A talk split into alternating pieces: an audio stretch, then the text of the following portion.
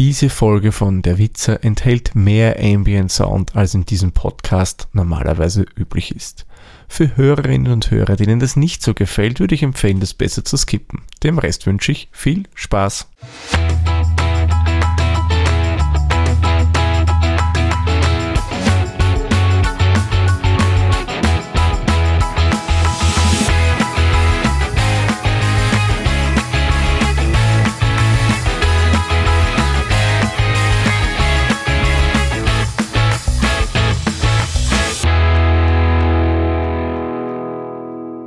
Der Witzer mit Mikro, Scham und Kapperl.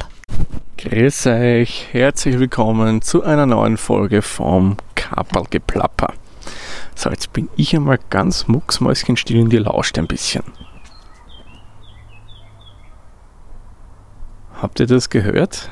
Ja, ein Vogel hat gezwitschert und das ist etwas, was ich in der letzten Folge ganz vergessen habe zu erwähnen das Kappelgeplapper werde ich nicht rein im Studio aufnehmen. Schon auch, es gibt auch Folgen, die ich rein im Studio mache, aber ich habe auch einen mobilen Rekorder, den habe ich schon seit dem Gabelbissen, meinem ersten Podcast, den ich vor hui, sieben Jahren herum was gestartet habe.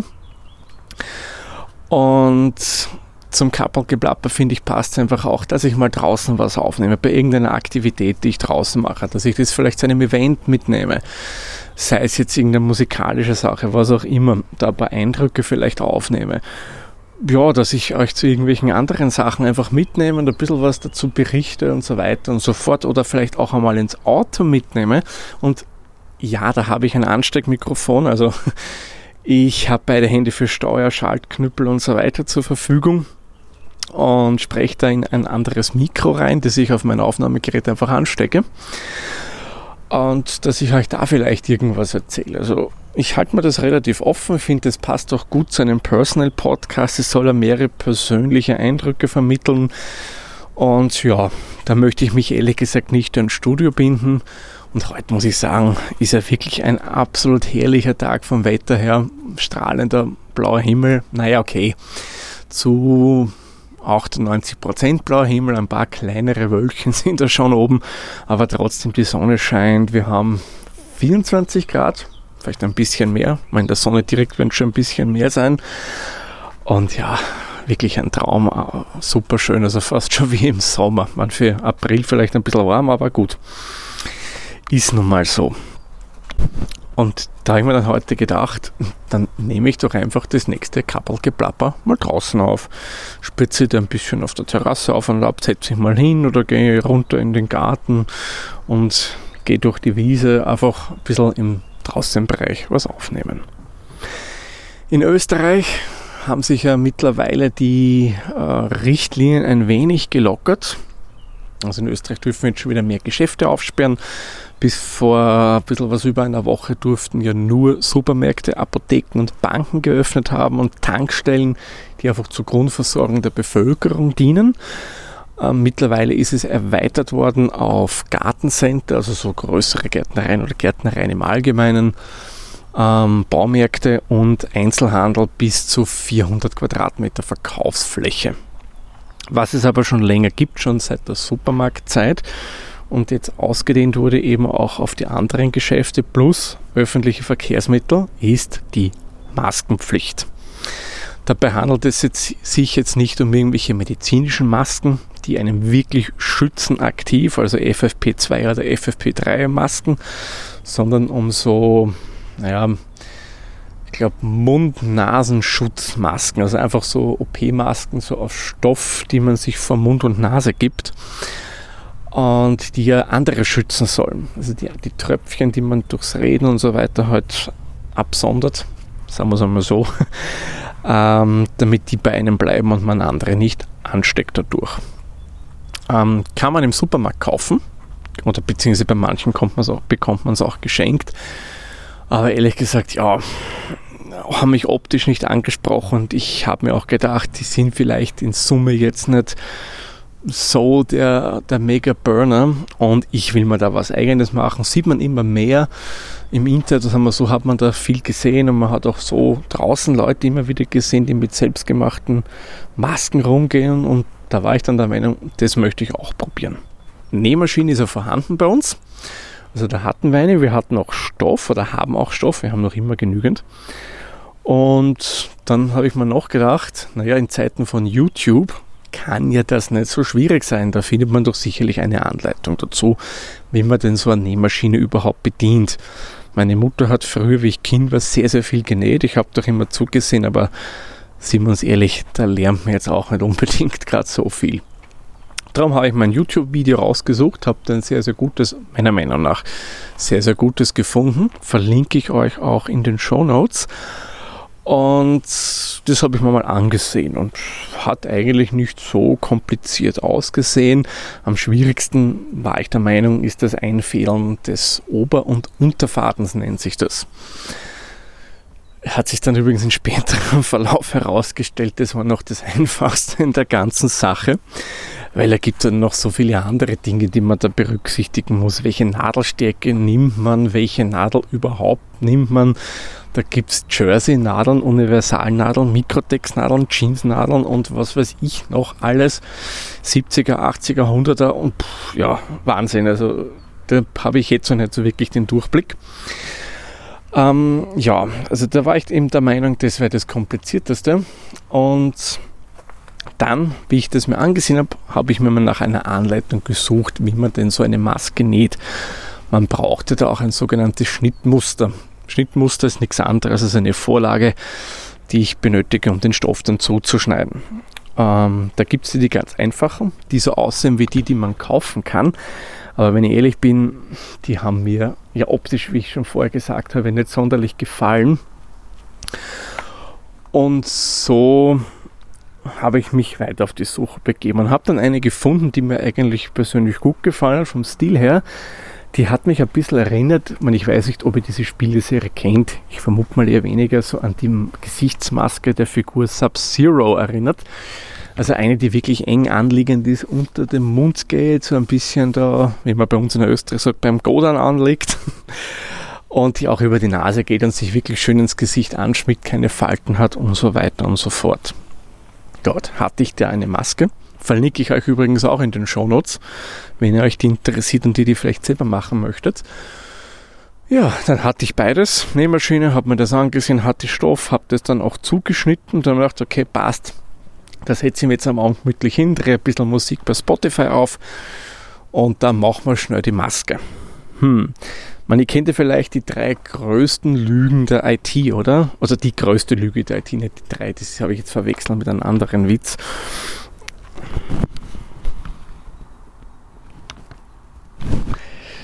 Ja, ähm, das habe ich mir gedacht. Man, ihr kennt vielleicht die größte Lüge der IT, oder? So, das haben wir gleich. Das könnte auch für Nähanfänger, oder zumindest was mich betrifft, ich will das jetzt nicht pauschalisieren, äh, zumindest was mich betrifft, könnte man auch da gut sagen. Ja? Denn ja, bei einem Abend ist es nicht geblieben. Ich habe zwar an dem Abend schon einige Stoffstücke zusammengenäht, aber ja, beim dann ein bisschen nachschneiden, damit es einen schönen Abschluss bringt, sind die dann wieder auseinandergegangen. Ja, war vielleicht nicht so ideal jetzt. Aber egal.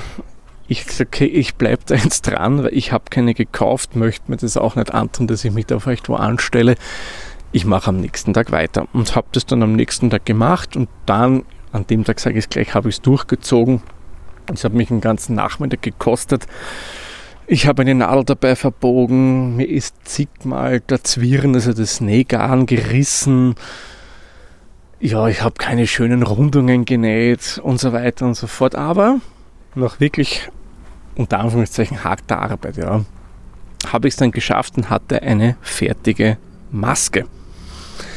Und ehrlich gesagt, ich war dann schon ein bisschen stolz auf mich, das muss ich schon sagen. Vor allem, ich habe auch einer sehr, sehr guten Bekannten das geschickt, die näht sehr, sehr viel.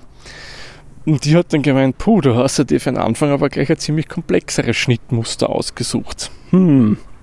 Und hat gemeint, das habe ich eigentlich auch ganz schön gemacht. Für das, dass ich das erste Mal genäht habe, hat sie gemeint, wirklich schön gemacht. Und da war ich dann ja schon ein bisschen stolz auf mich, denn eine Expertin, die viel näht, das zu mir sagt, dann dürfte da schon ein bisschen was Wahres dran sein. Also ja, habe mich dann wirklich gefreut. Und ja, der erste Einsatz dieser Maske war vielleicht ein bisschen komisch, weil da hatte ich noch das Problem, ich wusste nicht, wie ich die am schönsten anlege, sodass ich, äh, dass mir meine Brillen nicht beschlagen. Aber mittlerweile habe ich den Dreh raus und das funktioniert wirklich gut, muss ich sagen. Und es ist jetzt auch nicht mehr so ein befremdliches Gefühl. Beim ersten Mal, man, ich weiß nicht, ob ihr schon Masken getragen habt oder ob ihr das machen müsst hatte ich auch so ein bisschen das Gefühl, so, naja, eine Atemnot zu haben, dass ich nicht genug Luft bekomme und dass ich das auch wieder, was ich einatme, raus befördere, also ausatme. Das war ein bisschen beklemmend, aber das habe ich jetzt eigentlich ganz, ganz gut im Griff. Eins vielleicht noch zu meiner Maske. Ich habe mir da ein Modell rausgesucht, das einen Filterhalter hat. Also sprich, ich kann da einen Filter zwischen zwei Stofflagen reingeben. Ob es wirklich was bringt, sei dahingestellt. Ja. Ob es mir was bringt, ob es für die anderen einen Mehrwert hat, ich weiß es nicht. Ich habe es halt gemacht, weil A, die Maske cool ausgesehen hat und ja, sie kann es halt. Ich gebe jetzt auch in der Küchenrolle rein, also ein Blatt Küchenrolle, ähm, weil laut Website das da irgendwas bringen soll, also von dem, äh, von, wo ich die Schnittmuster her habe. Schaut euch es am besten selber an, bildet euch eure eigene Meinung dazu. Wirklich brauchen tut man es meiner Meinung nach nicht unbedingt, aber ja, sie hat es halt, darum verwende ich es auch. So, aber jetzt weg zum, vom Maskenthema kommen wir zu ganz was anderem, nämlich zum Thema Tee. Und da habe ich jetzt einen ganz, ganz speziellen Tee probiert. Ich bin ja ein Mensch, der von Natur eher neugierig ist und vor allem im kulinarischen Bereich gerne mal was Neues probiert. Vor allem wenn es um Bier geht, da probiere ich generell gern viele verschiedene Sachen. Und in Österreich ist es ja so, da haben wir ja seit geraumer Zeit mittlerweile, ich kann es nicht mehr genau sagen, sei es ein Jahr, vielleicht auch ein bisschen länger oder gar kürzer, ich weiß es nicht, ist ja bei Hanf die Hanfart mit CPD freigegeben worden, also dass das mehr oder weniger legal ist. CPD, wer jetzt mit dem nichts anfangen kann, ist ein Wirkstoff vom Hanf, der entspannend wirken soll, der entzündungshemmend sein soll, schmerzlindernd sein soll und was weiß ich nicht noch alles. Also im Endeffekt ähnlich der Wirkung von THC, äh, nur mit dem wesentlichen Unterschied, dass CBD nicht halluzinogen wirkt. THC wissen wir ja, ist ja ein bisschen halluzinierend, sagt man, ja. Und es ist bei CPD nicht, darum ist es auch freigegeben worden. Man, ich verlinke euch da auch noch was in den Shownotes rein, wer sich darüber ein bisschen mehr einlesen möchte, wenn ich bin da auch zu wenig Botaniker, Chemiker, was auch immer, dass ich euch jetzt ganz genau erklären kann, wieso und warum äh, das so wirken soll. Da kenne ich mich zu wenig aus. Darum lest lieber nach, was ich euch so schön in den Shownotes verlinken werde. So, aber zurück zum Tee. Und das ist dieses äh, Art von Hanf oder diesen Hanf mit eben den Wirkstoff kann man klassisch auf verschiedenste Arten und Weisen konsumieren, dass der Wirkung erzielt. Eine Variante wäre, dass man das rauchen kann. Ja, ich bin nicht Raucher, von daher fällt diese Variante sowieso komplett einmal flach, aber man kann das auch verarbeiten in Lebensmitteln. Und da gibt es unter anderem halt auch Tee, den man sich aufbrühen kann.